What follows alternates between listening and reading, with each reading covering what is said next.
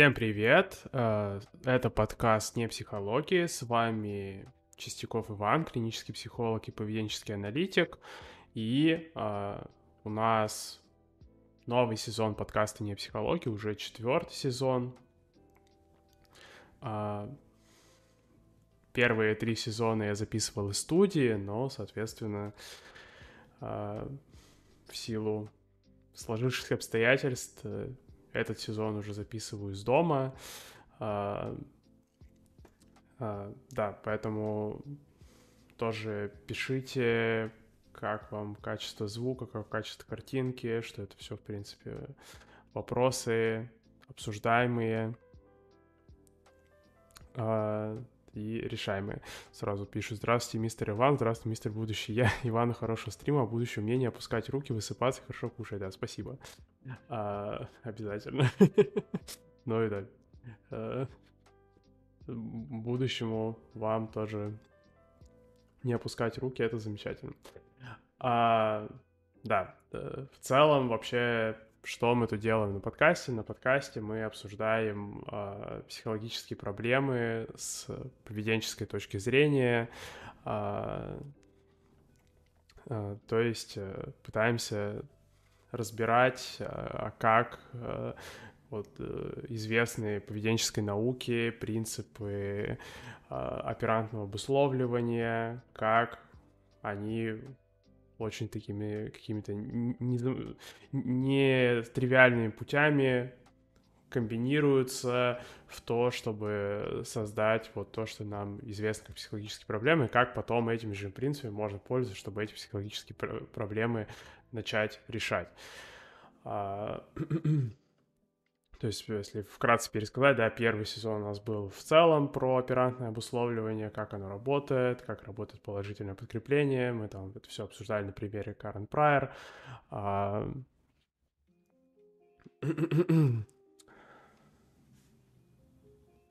Во втором сезоне. Я сейчас поймался на том, что я не помню, что было во втором сезоне. вот это шок-контент. Ведущий забыл, про что подкаст сделал. А, да, я помню, что, собственно, в третьем сезоне мы обсуждали а, функционально-этическую психотерапию, о чем мы делали во втором сезоне. А, а, точно, во втором сезоне мы обсуждали терапию принятия ответственности, да, вот что. да, то есть во втором сезоне мы обсуждали терапию принятия ответственности, а, которая а, тоже связана с принципом оперантного обусловливания, хотя не настолько очевидно, как она с ними связана, особенно там сложный момент — это про относительный фрейминг, про то, что это тоже оперантное поведение, хоть это и кажется какая-то магия, что люди реагируют на а, какие-то вербальные стимулы, как будто им еще там в комплекте вербальных стимулов 10 килограммов нагрузили, хотя никаких вербальных других стимулов не было, была просто какая-то фраза, на нее люди реагируют, как будто это совсем какая-то другая фраза. То, что говорится, додумывают, что это тоже оперантное поведение, оно тоже в этом плане э, выучено. Подкрепляя на арк свежих мыслей, не погружаться в них. А, да. Что, соответственно, вот э, это мы делаем во время терапии принятия ответственности. Соответственно, в третьем сезоне мы обсуждали а, функционально-этическую психотерапию, которая реализует принцип оперантного обуславливания в терапии более напрямую, настолько напрямую, что, по сути, если вкратце пересказать функционально-этическую психотерапию, а, это ее можно резюмировать, что ну, вы э, желательное поведение подкрепляете, а нежелательное не подкрепляете. Что, то есть общий смысл функционально-этической психотерапии в том, что э, на самом деле проблемное поведение, которое, с которым клиент приходит, что оно на самом деле происходит в том числе и на сессии, что оно происходит э, гораздо чаще, чем самому клиенту кажется, что, соответственно, можно прям буквально на сессии подкреплять или наказывать это поведение, что не нужно для этого обязательно обсуждать а, какое-то поведение за пределами сессии, только с ним работать, что прямо на сессии это поведение тоже может происходить. да. И теперь э, в четвертом сезоне я подумал, что было бы неплохо обсудить вообще другие подходы к психотерапии, что как они работают, как можно их с точки зрения, с поведенческой точки зрения понять вообще, что там происходит, как это работает, ну и что зачем вообще нужно как-то там заморачиваться, пытаться лучше понять,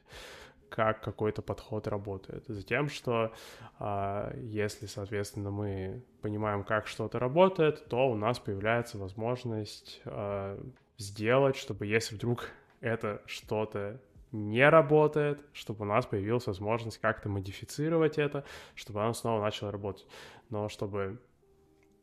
э, иметь возможность модифицировать, нужно понимать, а, что мы делаем это вообще в процессе, каким образом вообще э, результат достигается. А, ну и сегодня я думал начать с когнитивной терапии. А, когнитивная терапия — это такая вещь, с которой, собственно, ну, большинство сейчас э, психологов так или иначе, они, когда начинают работать, они начинают работать в контексте, что когнитивная терапия существует. То есть это уже такая вещь, которая, ну, она более-менее такая дефолтная для психолога. То есть в этом плане некоторые психологи выбирают, например, что они там будут специализироваться на психодинамической терапии, но когда они проходят обучение, когда они проходят обучение, они все равно проходят это обучение сквозь призму, что вот, что еще и когнитивная терапия тоже существует. Там, я помню, когда учился, то есть, ну, у нас, опять же, некоторые мои однокурсники, они, в принципе, так, что там, мне интересна гуманистическая терапия, мне интересно там мне вообще терапия не интересна, я хочу заниматься консультированием, но все равно это все было сквозь призму, что вот что в природе есть когнитивная терапия, что, что там, э, я помню даже, когда у нас был курс по психоанализу, что у нас преподаватель даже как бы приводил примеры, что вот там в психоанализе это вот так делают, что, там, что это там какой-то аналог какой-то процедуры из когнитивной терапии. То есть, хотя он сам был тоже таким э, хардкорным психоаналитиком, э, что... но все равно это не останавливало того, чтобы приводить примеры сквозь призму когнитивной терапии. А, ну и как вообще когнитивная терапия — это то, что люди, как правило, имеют в виду, когда вообще говорят о когнитивно-поведенческой терапии. То есть вот это вот такой базовый протокол когнитивно-поведенческой терапии. То есть у нас есть как бы в целом такой, такой под, в крупном контексте подход когнитивно-поведенческой терапии, то есть это прям такая модальность, то есть там много есть вариантов терапии, там есть прям такие прям там и тренинги социальных навыков, как их там еще Альберт Бандура пытался описывать, а, и у нас есть и там закостенела такая поведенческая терапия, как еще там Вотсон а, с десенсибилизацией экспериментировал в Вольпе, а, затем тоже очень, ну, собственно, Вольпе как-то систематизировал а, поведенческую терапию. А, есть какие-то современные варианты когнитивно-поведенческой терапии, то, что называется третья волна, там, терапия принятия ответственности, поведенческая активация, в том числе и функционально-аналитическая психотерапия тоже входит вот в эту вот этот огромный список, но, собственно, а, когда люди, как правило, говорят про когнитивно-поведенческую терапию, все же по умолчанию они подразумевают именно когнитивную терапию, которую еще а, Аарон Бек а, структурировал, как-то оформил. А мем про когнитивную терапию будут. Э, я немного растерялся, если есть какие-то мемы про когнитивную терапию, то обязательно скидывайте их в чат. Я в этом плане Послед... последний раз с мемом про когнитивную терапию контактировал э, лет пять назад, что... А, то есть это вещь базовая, но конкретно в моем каком-то социальном контексте уже большинство все, все равно э, нынче мейнстрим это терапия принятия ответственности, поэтому уже и про когнитивную терапию тоже мемов-то особо не видел. Но я уверен, что э, эти мемы существуют, если посидеть в чатах психологов. А, да, то есть, собственно, когнитивную терапию, если начать разбирать историю когнитивной терапии, то когнитивную терапию параллельно формулировали а, Аарон Бек, а, и Альберт Эллис, оба американские психиатры, а, и получились у них примерно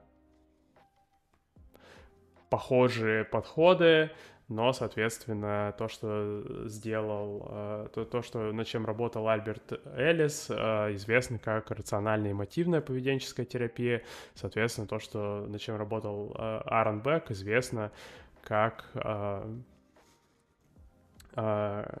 когнитивная терапия. А, хотя, на самом деле, подходы очень похожи, поэтому то, что мы сегодня будем обсуждать касательно когнитивной терапии, это автоматически применимо и к рациональной эмотивно-поведенческой терапии. Вот если брать в этом плане мемы про когнитивную терапию, вот я помню, вот самый такой э, стандартный мем про когнитивную терапию — это вот эти попытки постоянно понять, чем же все же отличается когнитивная терапия, эмоциональная, эмотивно-поведенческая терапия, и там просто целые рефераты преподаватели могут писать в попытках как-то дифференцировать их, там какие-то списки составлять, там люди, которые там выучились в одном из подходов, они там могут тоже там э, очень убедительные истории вам рассказывать, что там капец вообще подходы отличаются между собой, не ведитесь, не ведитесь, это все неправда, это буквально один и тот же подход, то есть их авторы работали параллельно друг с другом, просто вот они э, как бы они независимо друг от друга это все делали, соответственно, у них получились вот примерно одинаковые терапии, просто отдельно друг от друга и, соответственно, с разными названиями, что поэтому, когда вам будут там рассказывать, что офигеть, как рациональная эмотивная поведенческая терапия отличается от когнитивной терапии, это ложь, э, еще одно слово и провокация, что а, ничем не отличается на самом деле.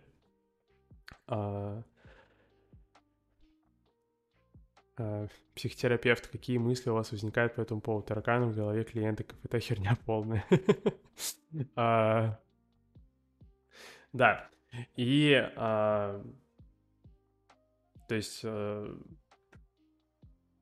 а, собственно, в 1967 году Аарон Бек а,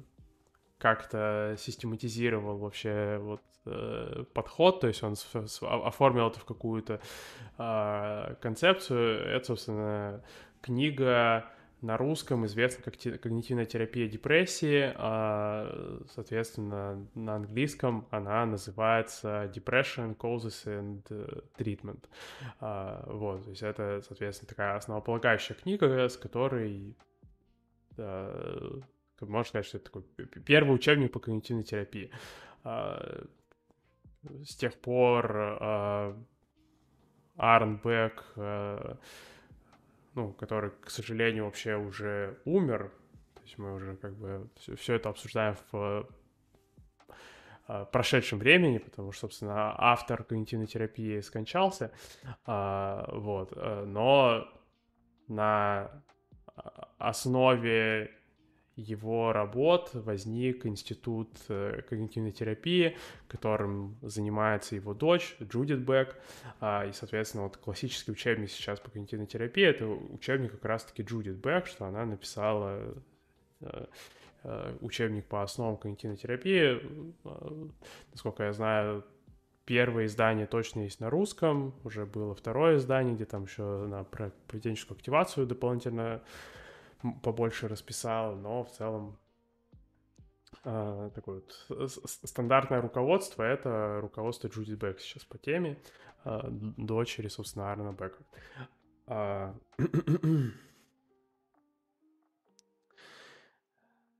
Да, и, а, но, то есть, соответственно, там, когда вы можете там читать про историю когнитивной терапии, там, опять же, могут какие-то быть отсылки, что, что это как-то там а, Аарон Бек как-то там еще в процессе пересекался с бихевиоризмом, опять же, что Аарон Бек изначально был психоаналитиком, поэтому вообще когнитивная терапия, она вот больше возникла а, а, как реакция на психоанализ скорее. И в этом было вообще главное историческое значение когнитивной терапии, что а, то есть какую проблему не мог, не могла решить э, то, что называется поведенческая терапия первой волны, которая, там, например, это экспозиционная терапия, систематическая десенсибилизация и э, прогрессивная релаксация, вот то, что, в принципе, Вольпе описывал, что какие проблемы э, эти виды терапии не могли решить. Они могли решить проблемы, что если э, проблема не происходит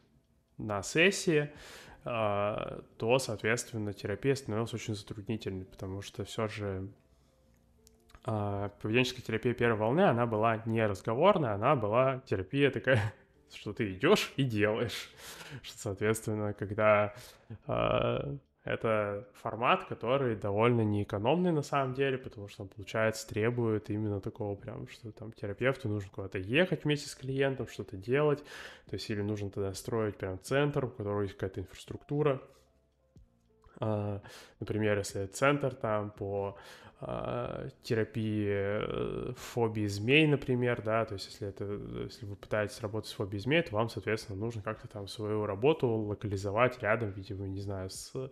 а, каким-то заведением, где эти змеи есть, чтобы, соответственно, у вас была возможность привести клиента туда и показать ему, смотри, клиент, это змеи.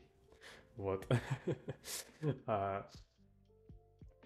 Но, соответственно, опять же, что это получается такая довольно неэкономная схема, и почему когнитивная терапия стала такая популярная, и она вот э, так разрослась, потому что она решала эту проблему, потому что можно было проводить терапию с тем, что не происходило прямо э, на сессии, то есть можно было э, превратить, э, можно было сделать основанную на научных принципах, но в то же время разговорную терапию, это э, ключевое отличие когнитивной терапии от поведенческой терапии первой волны, что она была разговорная. Это вот Аарон Бек, собственно, э, и, при, собственно, что Аарона Бека смущало вообще изначально в разговорной терапии, что разговорная терапия исторически была психоаналитической. Ему, соответственно, его в целом он придерживался таких э, поперовских представлений о науке, ну, соответственно, с э, точки зрения поперовских представлений о науке, а, про проблема психоанализа всегда была это, что он неопровержим, соответственно, непонятно, какое там вообще, что ты правильно проинтерпретировал, неправильно проинтерпретировал, это все загадка. Соответственно, он хотел как бы с одной стороны, ставить сделать так, чтобы у нас вот появилась возможность проводить разговорную терапию, но чтобы она была основана на научных принципах. Соответственно, вот он эту проблему когда решил, появилась когнитивная терапия, что... То есть, ну, я, конечно, вряд ли там прям настолько все гладко было, что Аарон Бек сел такой и такой, надо решить проблему, и он решил. Но, а, то есть, постепенно, путем проб и ошибок, он, собственно, пришел к тому, что можно было разговорную терапию проводить а, и при этом а, основываться на научных принципах. А, это как раз про то, а что вообще из себя представляет когнитивная терапия, то есть в чем вообще процедура заключается. Ну, то есть первый компонент, первый аспект когнитивной терапии, что это разговорная терапия. То есть большая часть терапии выглядит как просто общение с клиентом. В своем плане в когнитивной терапии, в принципе, предусмотрены там процедуры, где терапевт куда-то выезжает там с клиентом, все такое, но на самом деле это там довольно нестандартные ситуации. Все же стандартная ситуация, это что просто у нас есть сессии, там, возможно, раз в неделю, клиент и психолог встречаются, а, и у нас есть такая более-менее такая структура предсказуемая сессии когнитивной терапии, то есть э, что обсуждается, что вообще э, происходило на прошлой неделе, соответственно, формируется какая-то повестка, что у нас формируется какая-то проблема, с которой мы начинаем работать, и мы, соответственно, обсуждаем эту проблему, а, применяем техник когнитивной терапии в процессе, и потом на основании примененных техник когнитивной терапии еще формулируем какое-то задание на дом. То есть, э, что, с одной стороны, когнитивная терапия, она предполагает работу на сессии, с другой стороны, она предполагает еще, что клиенту выдается какое-то задание на дом, которое он до следующей сессии делает, соответственно, таким образом еще дополнительно закрепляет э, результат. Э, и э, какая вообще основная техника у нас используется в когнитивной терапии. В когнитивной терапии основная техника, которая используется, называется когнитивной реструктуризацией. То есть там есть много вариантов, как можно подойти к когнитивной реструктуризации. Есть много каких-то частных техник, какие-то там э, способы эту реструктуризацию проводить, но так или иначе э, большинство техник, они вот завязаны вокруг э, вот этого концепта когнитивной реструктуризации. В чем заключается идея вообще когнитивной реструктуризации? В чем изначально идея Аарона Бека была вообще, когда он писал когнитивную терапию депрессии, что по его версии, а, что он заметил, что при терапии клинической депрессии, что, в принципе, что можно увидеть а, у клиента, когда идет терапия клинической депрессии, что можно увидеть, а, что у него а, довольно предсказуемый и в то же время а, характерно отличающий его у клиента довольно предсказуемый, характерно отличающий клиента от других э, клиентов с другими проблемами или от людей, у которых нет никакого сейчас э, сильного стресса, изменения в рассуждениях. То есть, когда клиенты на сессии рассказывали что-то Аарону Беку, то он заметил, что довольно часто у них в речи э, фигурировали э, какие-то негативные предсказания о э, либо негативные предсказания, либо негативные суждения о себе, либо негативные суждения об окружающих. То есть, что Аарон Бек назвал это все негативными автоматическими мыслями. То есть по мнению э, Аарона Бека, э, основная проблема человека с клинической депрессией э, в том, что э, все его реакции на окружающие события обосредуют негативное мышление. То есть, что, предположим, человек начинает думать о том, чем бы ему сегодня заняться, что у него сразу появляются негативные мысли на тему, что если он займется этим, то случится вот это, если он займется тем, вот у него получ... не получится это по вот этой причине, не получится по другой причине, и, соответственно, все его замечательные идеи, чем можно было бы заняться на протяжении дня, они все э, умирают под гнетом вот давления этих негативных автоматических мыслей. То есть получается вот такая вот как бы э, странная ситуация, что вроде бы человек э, вроде как бы у него есть идеи, что он мог бы что-то делать, но как бы из этих идей ничего особо не реализуется. А, ну и причем, а, что как, опять же, что, как, как заметил а, Аарон Бек, что, в принципе, эти мысли, поддаются такому, естественно, научному анализу. То есть, в принципе, можно к ним подойти как к проверяемым предсказаниям, то есть, соответственно, можно использовать просто принципы научного метода и таким образом разобраться как с этими мыслями. То есть, что вообще такое когнитивная реструктуризация? Когнитивная реструктуризация — это процесс, когда а, терапевт вместе с клиентом проверяет а,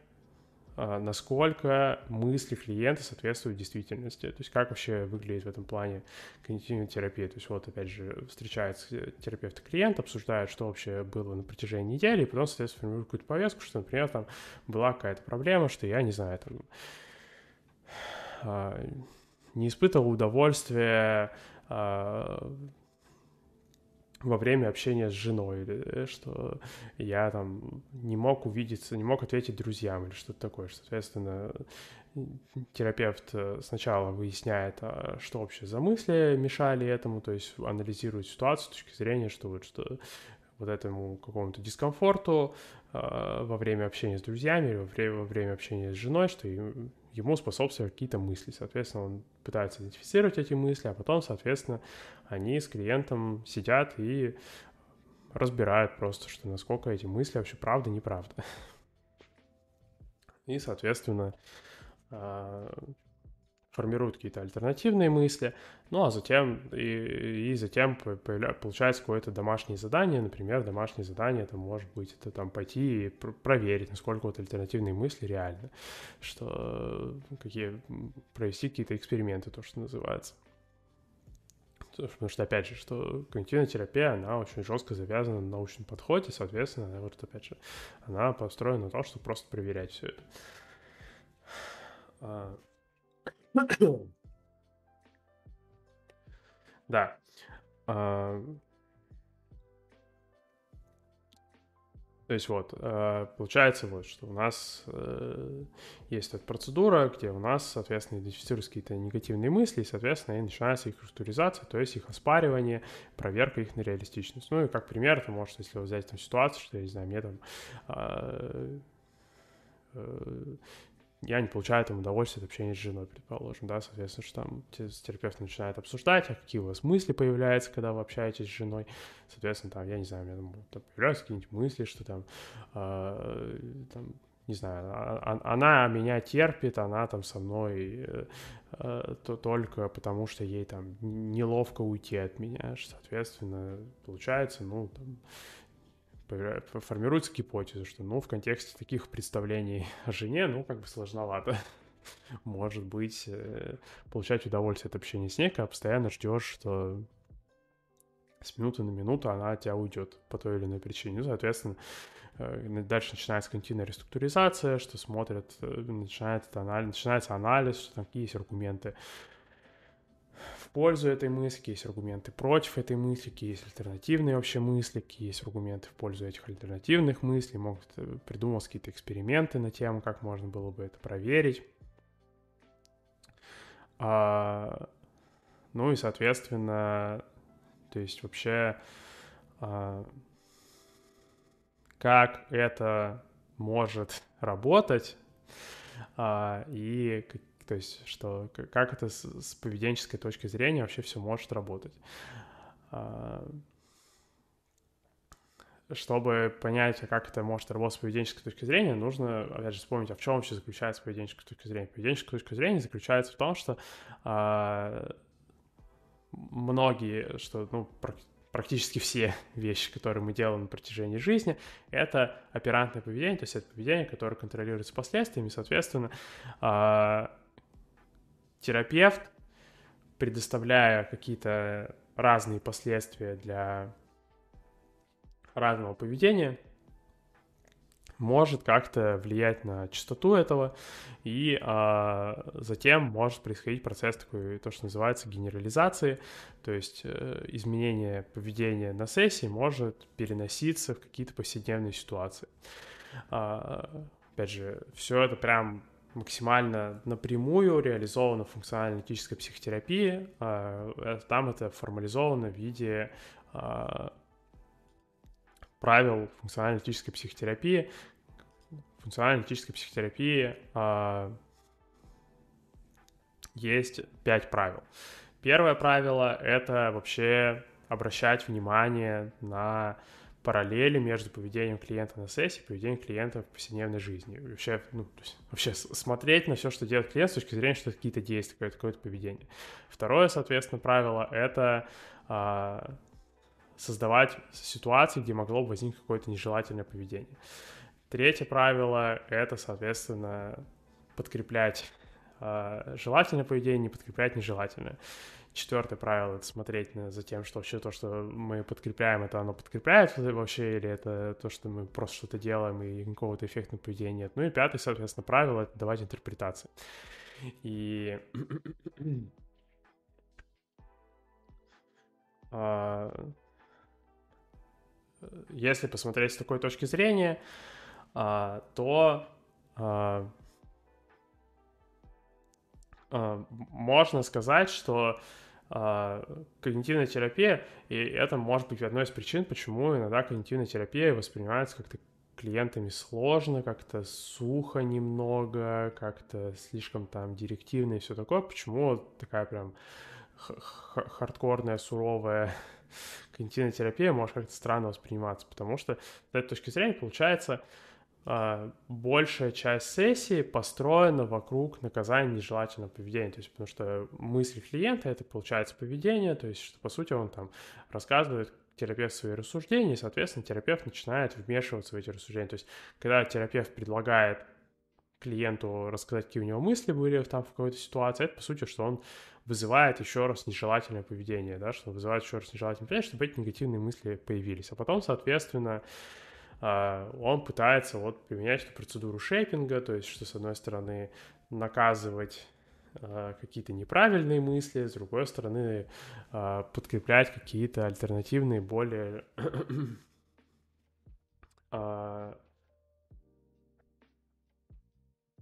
более желательные мысли.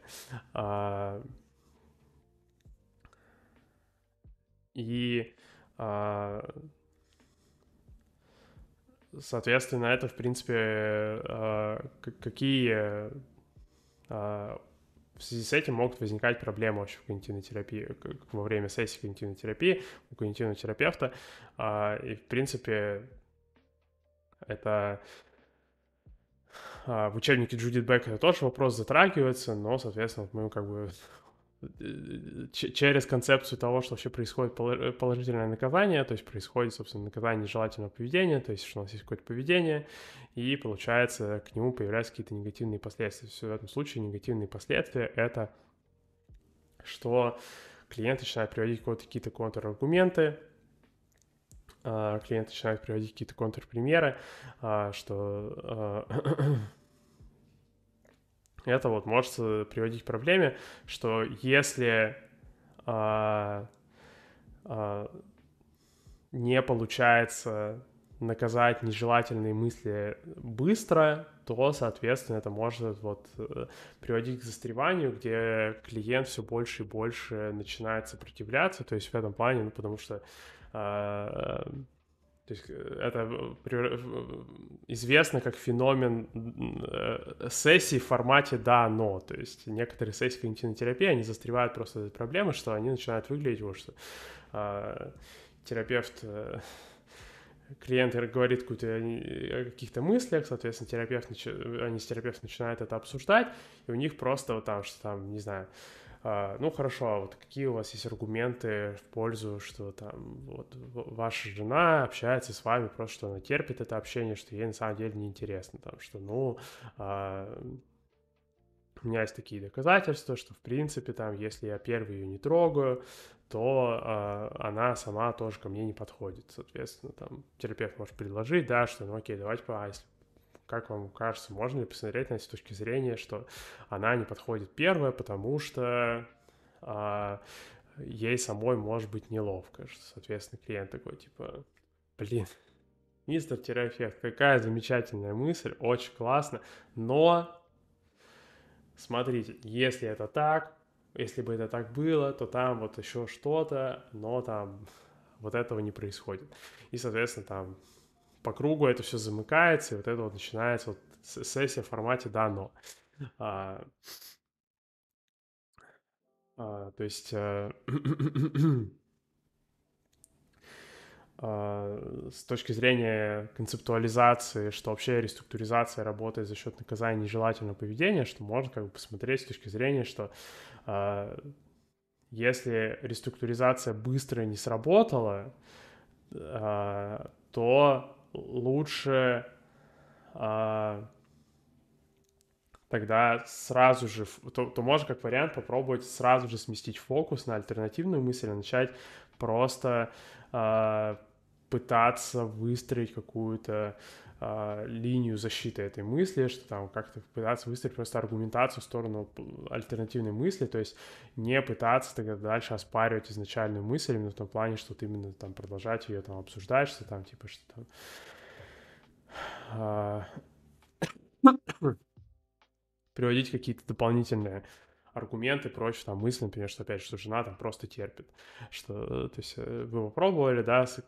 клиент он начал застревать в да, но, соответственно, можно сразу же свернуть фокус э, в сторону а, того, а, что окей, но давайте попробуем посмотреть, просто предлагать клиенту, что давайте уже попробуем представить, да, что все же вот эта мысль, она правдоподобная, какие могли бы быть доказательства в пользу этого. То есть не, не давить на него, что мысль изначально неправильная, просто тогда представить, что это чисто гипотетически представить, что это правдивая мысль, какие могли бы быть еще доказательства в пользу этого, соответственно, просто вот как бы а, вообще а, а, отпустить изначально негативную мысль, просто обсуждать альтернативную мысль, выстраивать именно какие-то рассуждения вокруг нее. То есть, что, соответственно, да, это уже как бы э, вся вот эта проблема с тем, что вы как бы э, давите на нежелательное поведение, и, соответственно, возникает этот весь дискомфорт, что она уже тогда э, автоматически решается. А, да, вот, кстати, еще а, один вопрос, который иногда возникает в ходе когнитивной терапии, а что если жена его, правда, просто терпит? А, но, то есть, смотрите, вот, э, это в целом, конечно, бывает проблема во время когнитивной терапии, что там, ну, а вот откуда терапевт знает, что что на самом деле правда, а что неправда, но если взять, например, да, то, что мы знаем из терапии принятия ответственности, что, опять же, что проблема не столько в том, что на самом деле правда, что неправда. Проблема в том, uh, в какую сторону клиент умеет думать, в какую сторону клиент дум- думать не умеет. То есть, uh, что у нас, то есть, когда то есть в этом плане когнитивная терапия — это не про то, чтобы начать думать реалистично, это про то, чтобы вместе с терапевтом а, найти какие-то просто новые способы думать в каких-то ситуациях, соответственно, то есть э, э, это как бы вот не про то, чтобы а, а, вместе с клиентом прям познать объективную реальность. Это больше про то, что вместе с терапевтом клиента вот он просто научился вообще рассматривать вариант, что, возможно, его жена все же его не терпит. То есть потому что э, бывают клиенты с какой-нибудь навязчивой ревностью, которые, ну, они им прям очень тяжело отклоняться от этого паттерна. То есть они у них э, настолько исторически наподкреплялось в любой непонятной ситуации думать в сторону, что, опять же, их там терпят, что к ним как-то плохо относятся, что они, то есть они просто прям с огромным скрипом могут думать в альтернативную сторону.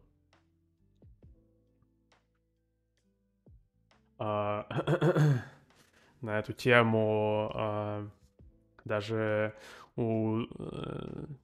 Дермота Барнса Холмса, одного из авторов э, Стивена Хайса и теории относительного фрейминга, у него была э, и сейчас продолжается серия исследований про имплицитные установки, то есть в том плане, что а, если человеку предлагать разные фреймы, то он, соответственно, можно увидеть, что в зависимости от того, а, действовать в какую сторону, в каком фрейме у него подкреплялось, соответственно, можно видеть, что он с разной скоростью будет в этих фреймах э, реагировать. То есть а, это может выглядеть так, что если, предположим, дать человеку на выбор слова а, жена и а, терпит, и попросить его нажать в присутствии этих слов а, кнопку, которая соответствует а, тому, что правда, что это правда, то, соответственно, сделать это а, быстрее, то есть он буквально сделать просто быстрее, чем он нажмет кнопку, которая обозначает, что это неправда. То есть вот если показать ему фразу «жена меня терпит» и спросить и попросить его э, в одной ситуации нажать, что это правда, а в другой ситуации нажать, что это неправда, то у него время реакции будет отличаться, то есть он буквально будет медленнее нажимать, что это неправда. То есть, что, соответственно, с одной стороны, как бы, ну, медленнее нажимает, и ладно, но с другой стороны, это а, может э, не совсем так работает, что это прям полезное поведение в его ситуации, потому что, ну, могут в этом плане быть какие-то ситуации такого самосбывающего пророчества, например, то есть, например, что он думает, что жена его терпит, соответственно, он может избегать обращаться к ней первый, соответственно,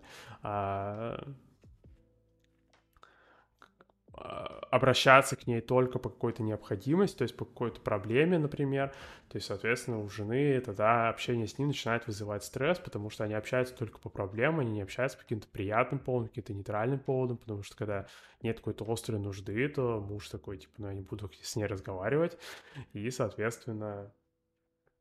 возникает такое как бы самосбывающее пророчество, что ему кажется, что жена его терпит, ну и жена действительно начинает его терпеть, потому что когда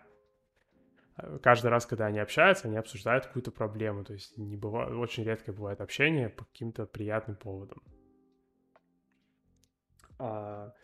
вот. То есть, опять же, здесь, видите, это не совсем про то, какая мысль правдива, какая нет. Это больше про то, что терапия принятия ответственности называется психологической гибкостью, то есть, чтобы можно было разные варианты рассматривать, чтобы можно было разные варианты выбирать. А, чтобы, соответственно, там, в контексте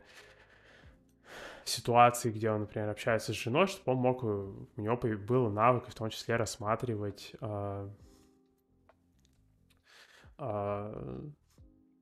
вариант, что его жена его не терпит, что его жена искренне хочет с ним общаться. А, что, соответственно, это а, с точки зрения а, когнитивной терапии это просто какие-то гипотетические мысли, с точки зрения функциональный анализ — это, собственно, буквально какие-то действия мужа, то есть это какие-то его действия во время общения с женой, что он обращает внимание на какие-то, на какие-то, на какие-то вещи он обращает больше внимания, на какие-то вещи он вообще не замечает, что, соответственно, тогда это превращается в процедуру модификации поведения. Это важно, вот как раз может быть полезно учитывать, что это все модификация этого навыка а, видеть альтернативные какие-то мысли, искать доказательства в пользу каких-то альтернативных мыслей, а, потому что это, да, как бы становится понятно, что э, реструктуризация не обязательно должна выглядеть как просто опровержение мысли, то есть это может выглядеть как просто вот такое гипотетическое упражнение, что давайте просто представим, что как будто ваша жена не просто вас терпит, попробуем поискать доказательства в пользу этого, что, чтобы просто у человека появился этот навык. То есть это все равно может привести к появлению этого навыка, хотя как бы это все в чисто гипотетическом сценарии происходит, а, что, но, соответственно, вот таким образом как можно выбраться из этой ловушки, где как будто нужно вот сидеть, на, сидеть и на серьезных щах обсуждать, что а, вот, а, а, так и все же жена вас терпит или не терпит, потому что ну, как бы, еще и строго в смысле, как бы обе мысли там, на самом деле, не особо проверяемые, а, потому что они там обе а, сильно зависят от того, что сам муж делает, они сильно зависят от того, что, опять же, что вообще чем называется, что называется словом терпит, что не называется словом терпит, поэтому здесь опять же, вот это больше ситуация про гибкость, а, чем про то, чтобы сесть объективную реальность познать вместе с клиентом. А, да, то есть вот, что а, если как бы смотреть с вот такой с поведенческой точки зрения, то это как бы вот один из вариантов, как можно когнитивную терапию а, вот вы, вывести из этого состояния, где это превращается в какую-то цепочку вот таких попыток наказать какие-то, какое-то нежелательное поведение клиента, что здесь в этом случае нежелательное поведение клиента, это, например, думать, что жена терпит, что, соответственно, желательное поведение — это там думать, э, что жена искренне хочет с тобой общаться, а, что соответственно, там, опять же. А откуда терапевт знает, что есть желательно, понять, что нежелательно? Терапевт э, не знает, на самом деле. Работа терапевта просто добавить клиенту опции, чтобы у него было и то поведение, и другое поведение, чтобы он и то, и то мог делать э, у него, чтобы оба навыка были, потому что изначально у него может быть навык именно только вот перебирать всю сторону, что жена его терпит. Соответственно, какие-то альтернативные версии можно подзабить. А, ну и, а, возможно, если а, смотреть вот опять же с точки зрения, что когнитивная терапия, вот этот процесс э, шейпинга, вот этого навыка, фрейминга в разные стороны, то есть что вот фреймить ситуации по-разному, там искать разные доказательства в разных ситуациях, обращать внимание на разные аспекты ситуаций, а, то это может быть к вопросу, что а, как вообще вывести когнитивную терапию из еще одной ловушки, которая бывает, возникает у некоторых терапевтов э, и у клиентов тоже может возникать, это что когнитивная терапия не намеренно превращается в поведенческую активацию. Причем прям в жесткую поведенческую активацию, что вообще не совсем понятно, зачем мы мысли вообще обсуждаем, потому что э, и в этом плане даже были исследования на тему, что э, если взять две группы пациентов и одной группе провести когнитивную терапию полноценную, а второй группе провести только поведенческую активацию, то, в принципе, эффект будет одинаковый, что, как бы, может, с одной стороны сказать, что а зачем там нужна поведенческая активация, если есть когнитивная терапия, но поведенческая активация гораздо более простой протокол, чем когнитивная терапия. А, то есть в плане там когнитивной терапии нужно прям учиться, то есть это прям то, что требует долго длительной подготовки. Поведенческую активацию есть исследование, что можно за три месяца младший медицинский перс... младший и средний медицинский персонал э, в отделении научить поведенческой активации, они тоже будут неплохо с ней справляться. Что, то есть, э, как бы, поэтому возникает вопрос, а если у нас есть э, а, два протокола, и один из них гораздо дешевле, гораздо проще, а зачем нам тогда второй протокол? Соответственно, вот э, это может быть один из способов, как вообще можно вывести когнитивную терапию из вот этой ловушки, чтобы она превращалась тупо в поведенческую активацию, что как раз-таки у нее можно ставить разговорный компонент, если интерпретировать э, когнитивную терапию как вот именно э, тренировку мыслить разными способами в разных ситуациях, что как, то есть вырвать когнитивную терапию из вот этой вот схемы, где а, что когнитивная терапия должна работать так, что у нас вот есть вот стимул какой-то, есть какие-то автоматические мысли, есть потом реакция, что это как будто есть какое-то поведение, которое вызвано автоматическими мыслями. Но если посмотреть на то, что автоматические мысли это и есть поведение, то нам бы не нужно вообще вот то поведение какое-то другое анализировать. Нам достаточно анализировать вообще, как человек думает в каких-то ситуациях, нам достаточно, что как он на них смотрит, какие, э, на какие аспекты он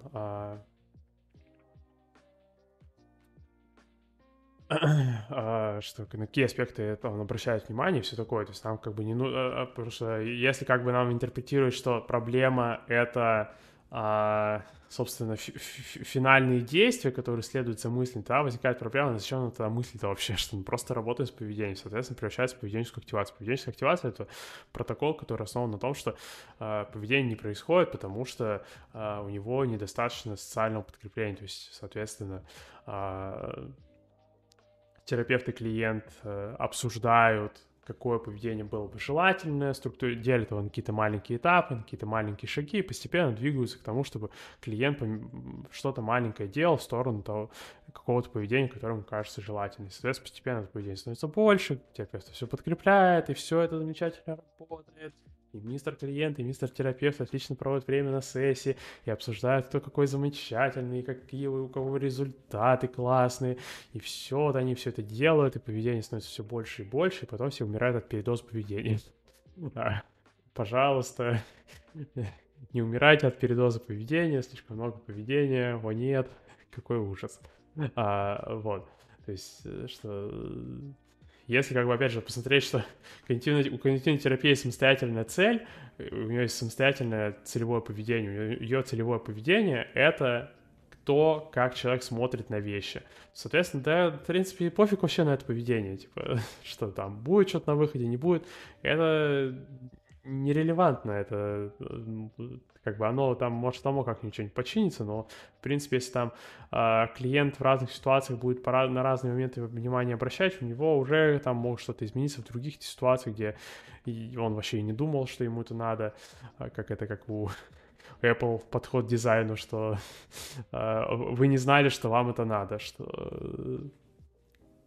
в этом плане, там, когда у клиента есть какие-то жесткие убеждения, которых он не видит каких-то каких альтернатив, это может приводить к последствиям, что клиент даже не думал о том, что можно было бы по-другому. То есть, я не знаю, самый простой пример — это у меня иногда бывает э, клиенты, с которыми мы обсуждаем, что, которыми мы внезапно выясняем, что оказывается у них какие-то напряженные отношения с семьей, что у них есть какие-то обиды на семью или что-нибудь такое, и они вдруг выясняют, что оказывается им не обязательно было обижаться, им не обязательно обижаться на семью всю дальнейшую жизнь. Оказывается, можно этого не делать. Что, но опять же, они изначально на терапию приходили вообще не, не с таким запросом. Но, то есть это, опять же, про то, что если как бы сконцептуализировать мысли автоматически как самостоятельное поведение, как вот эту вот практику, там, на что вообще клиент обращает внимание, что, соответственно, можно как бы тогда просто подкреплять, чтобы клиент обращал внимание на какие-то другие моменты, по-другому э, другие факты перебирал, там, по-другому какие-то другие версии рассматривал, то это самостоятельно такая работа, она существует отдельно от поведенческой активации, можно ее скрещивать с активацией, можно делать ее отдельно, э, и тогда мне кажется, это может быть и э, то, что можно было бы тогда делать самостоятельно, что это такое самостоятельно могло быть просто упражнение, что там, ну, есть, кажется это вам нужным или не кажется, что можно вот просто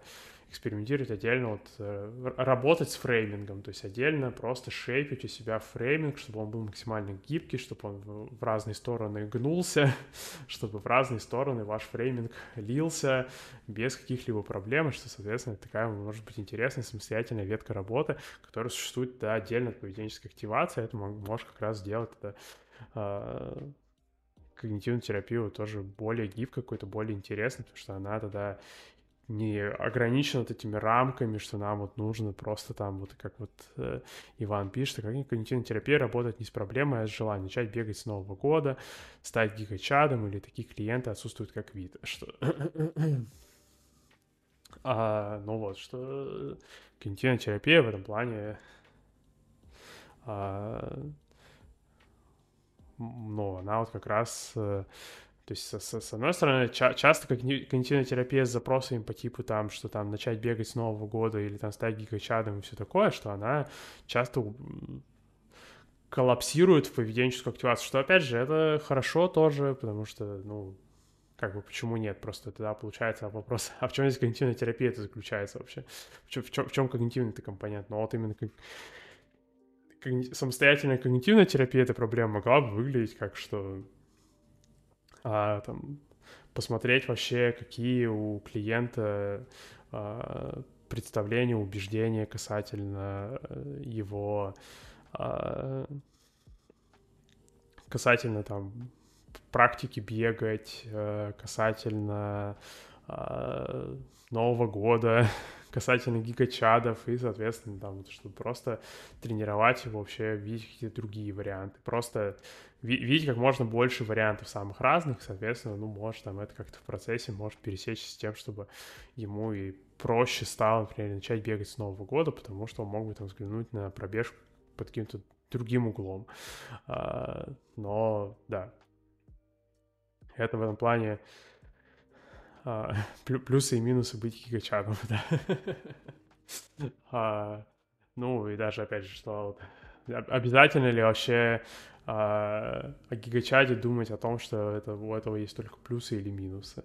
Что, ну, это, кстати, вот вопрос, опять же, что это и, ну, как бы... Это может быть требовательный к э, навыкам фрейминга у терапевта, потому что, ну, чтобы думать о гигачаде в какие-то разные стороны, это тоже не такой банальный вопрос, потому что, э, ну, а, а, обычно вопрос прямолинейный, что гигачат это либо хорошо, либо плохо, что а, соответственно, нужно как будто с этим разобраться. Ну,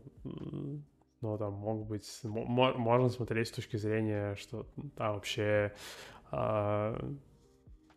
кто такие гигачады, а, там действительно ли люди, которые там, я не знаю, там бегают каждый день с Нового года, это гигачады или там что действительно люди, которые не бегают, они антиподы гигачадов, что может быть возможно быть гигачадом и не бегая, а,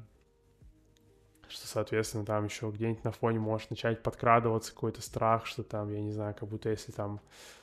а, да, если бы сегодня стал гигачадом, то что бы делал? А, что там еще, да, на фоне может подкрадываться какой-то страх, что там, типа, как будто если я там, перестану бояться не быть, не быть гигачадом, то как будто это тоже как-то плохо на мне скажется, что это к каким-то проблемам может привести, что, ну, э, тоже это может создавать какое-то давление, что это может как-то сковывать принятие решений, соответственно, там может, могут быть даже ситуации, где э, тяжело бегать, потому что каждый раз, когда думаешь о беге, вспоминаешь, что ты не гигачат, расстраиваешься и не бегаешь. И такой типа, ну класс. А, да. А, вот. То есть, э, думаю, вот, наверное, можно на вот этом сегодня закончить, что, собственно, первым вот